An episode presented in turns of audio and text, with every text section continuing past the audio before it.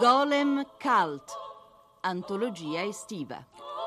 Sono sincero, avrei volentieri fatto a meno di rimandare questa puntata, ma le richieste sono state tante. Ahimè, devo rimandare ancora una volta, per l'ennesima volta, il commento alla puntata sull'estirpazione violenta delle emorroidi in televisione. Vale la pena un attimo di riflettere sul senso profondo che ha questo gesto sconsiderato e suicida della signora che pur di apparire in televisione, non avendo probabilmente un volto visibile o telegenico, ha mostrato ciò che ha più nascosto e più indecente nel suo fisico, quindi la sua parte posteriore, martoriata e vilipesa da una cruenta operazione chirurgicamente trasmessa in televisione. Golem, alzati in piedi. Eh, mi auguro di sì, perché altri... Maledetto raffreddo. Non lasciare! Nell'ottica perimetrica... Vogliono mettere Pochissimi luoghi, vedi. Sapeva che in televisione...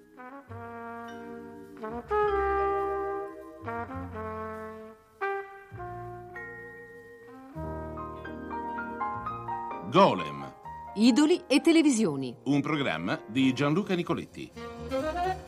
C'era un programma, c'era un programma che in fondo rappresentava un capostipite eh, di un filone di programmi che poi era stato sviluppato da una serie di emulazioni a sua volta, ricordate la caposala Lambertucci, tutti i vari eh, programmi della prima mattinata dedicata alla bellezza, alla salute e anche alla medicina. Quindi la medicina era molto presente, sempre stata molto presente in televisione.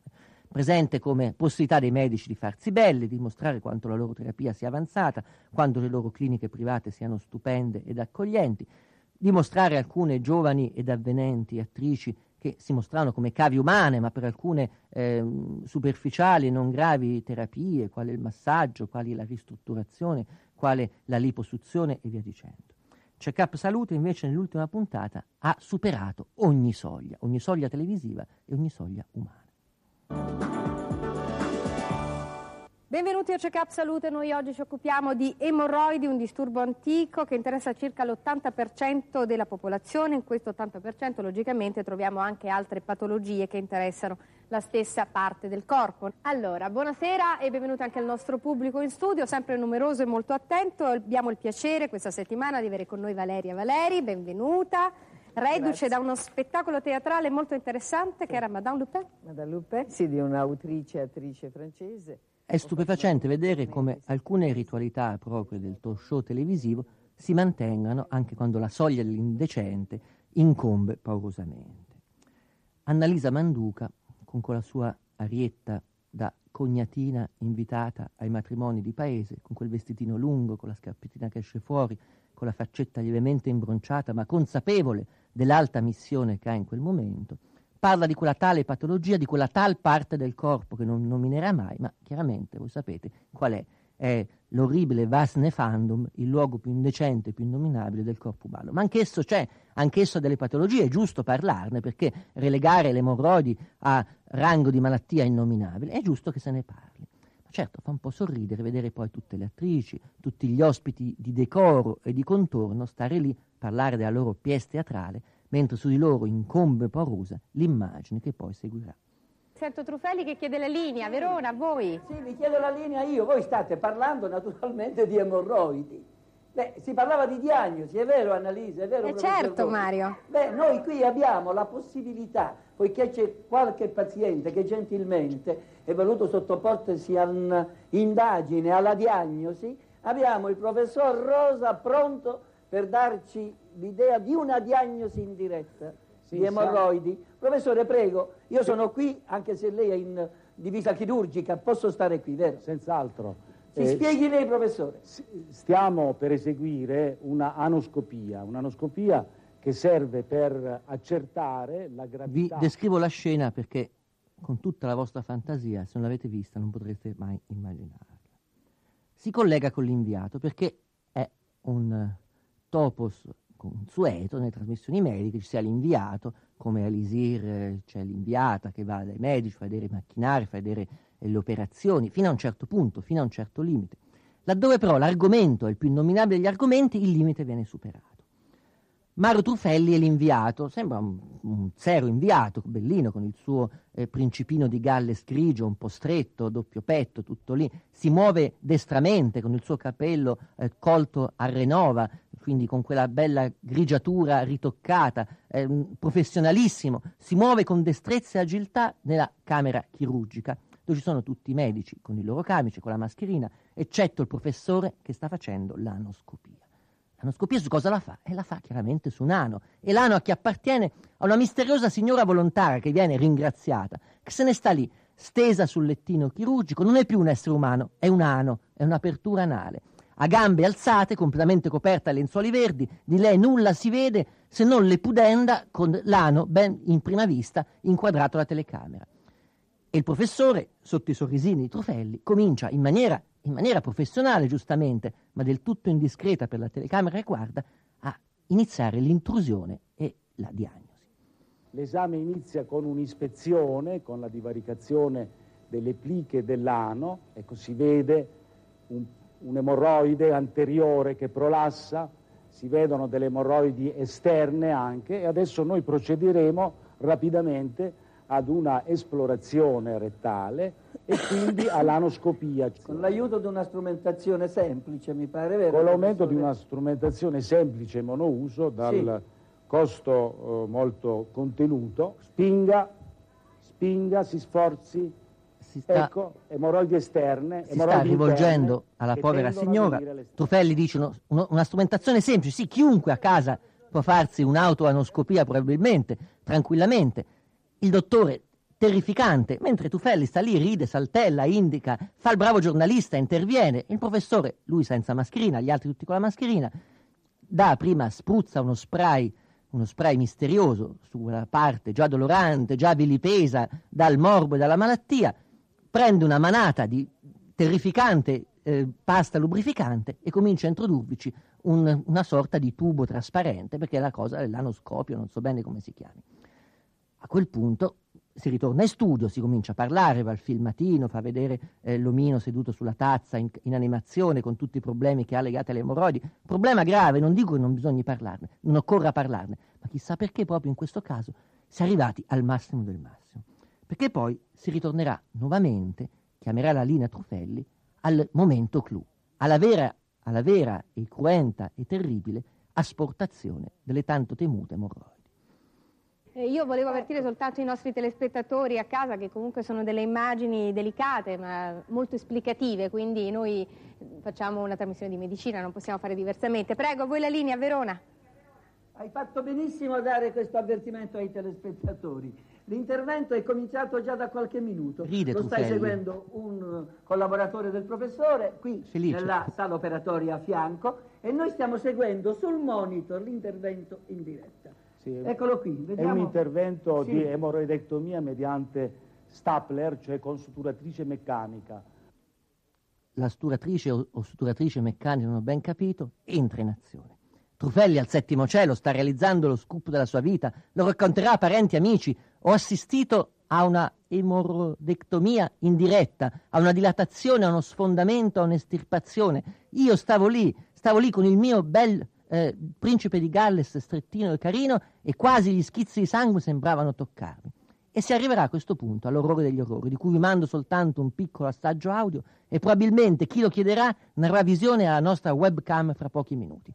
Terribile, entrano cucchiai, bisturi, attrezzi, comincia a uscire il sangue, cominciano a uscire parti organiche, si comincia a tagliare e a cucire, sempre impassibile la manduca, sempre più felice il buon Trufelli.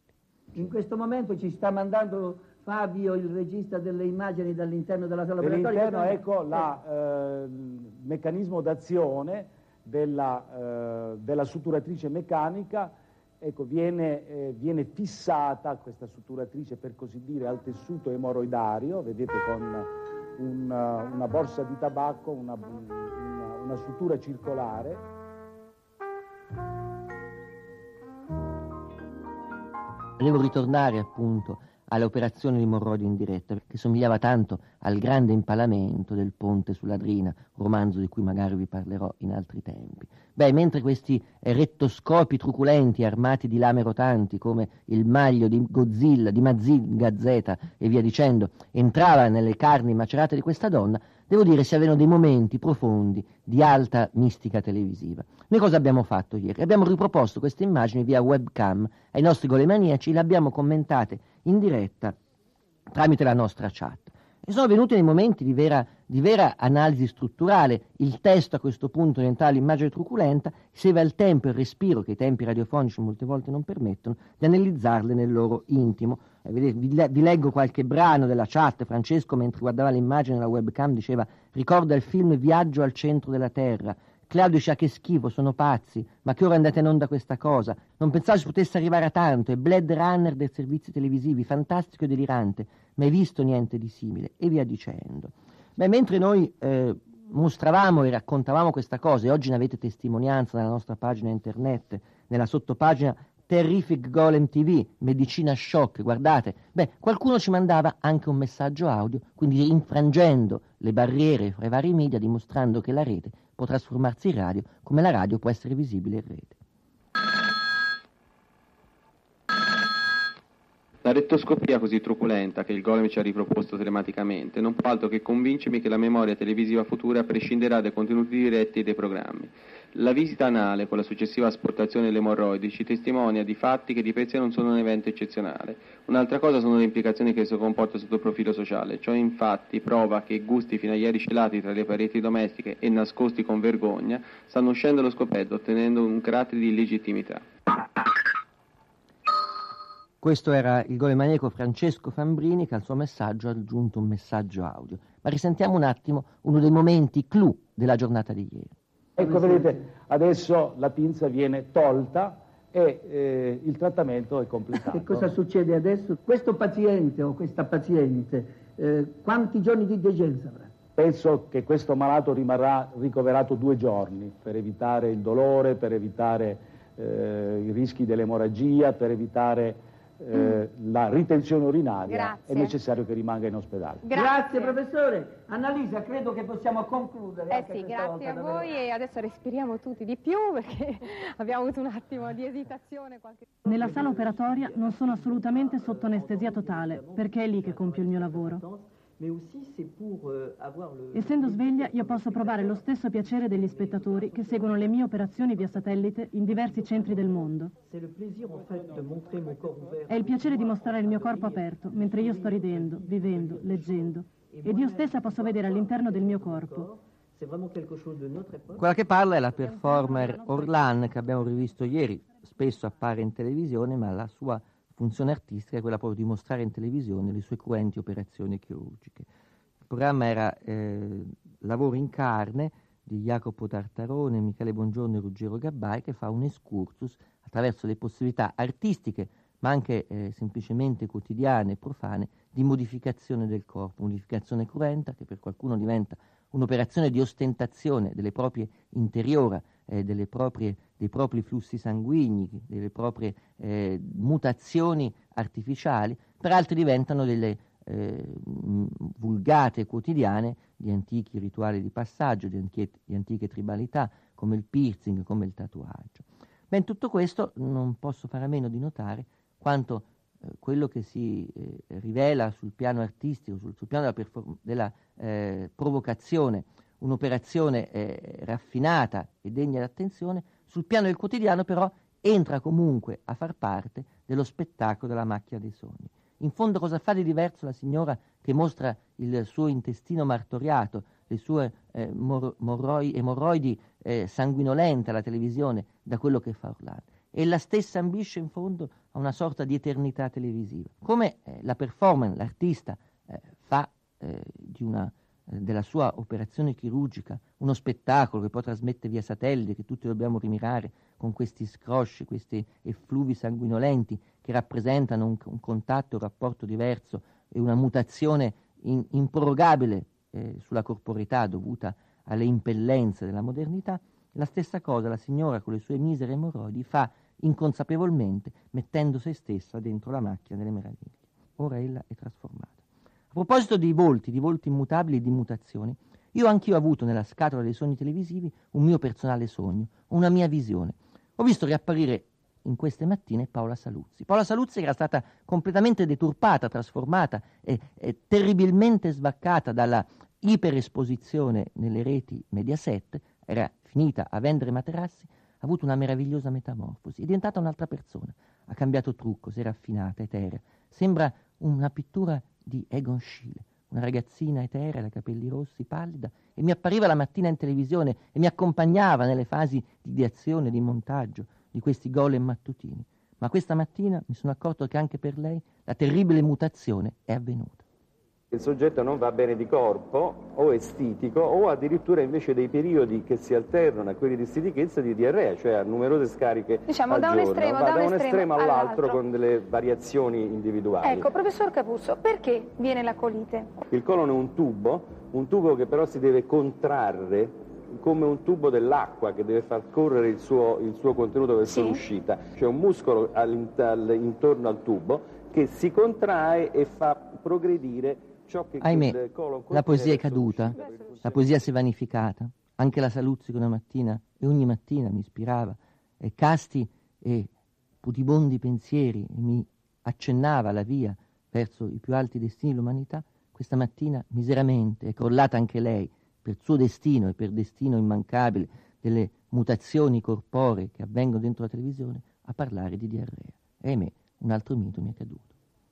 Ho sentito dire spesso anche tra, mi ricordo per esempio il periodo universitario, la Sì. grande paura, il grande chiaro. stress prima, eh, prima di un esame o comunque il fatto di sentirsi particolarmente agitati in una certa fase della propria vita, talvolta ingenera eh, il problema Diciamo della, pure che, della colite. diciamolo pure senza vergognarci che la diarrea da esame è tipica. È tipica e Ecco, questo noi lo diciamo perché proprio, ma- credo che tutti no. coloro che ci stanno ascoltando perlomeno una volta siano...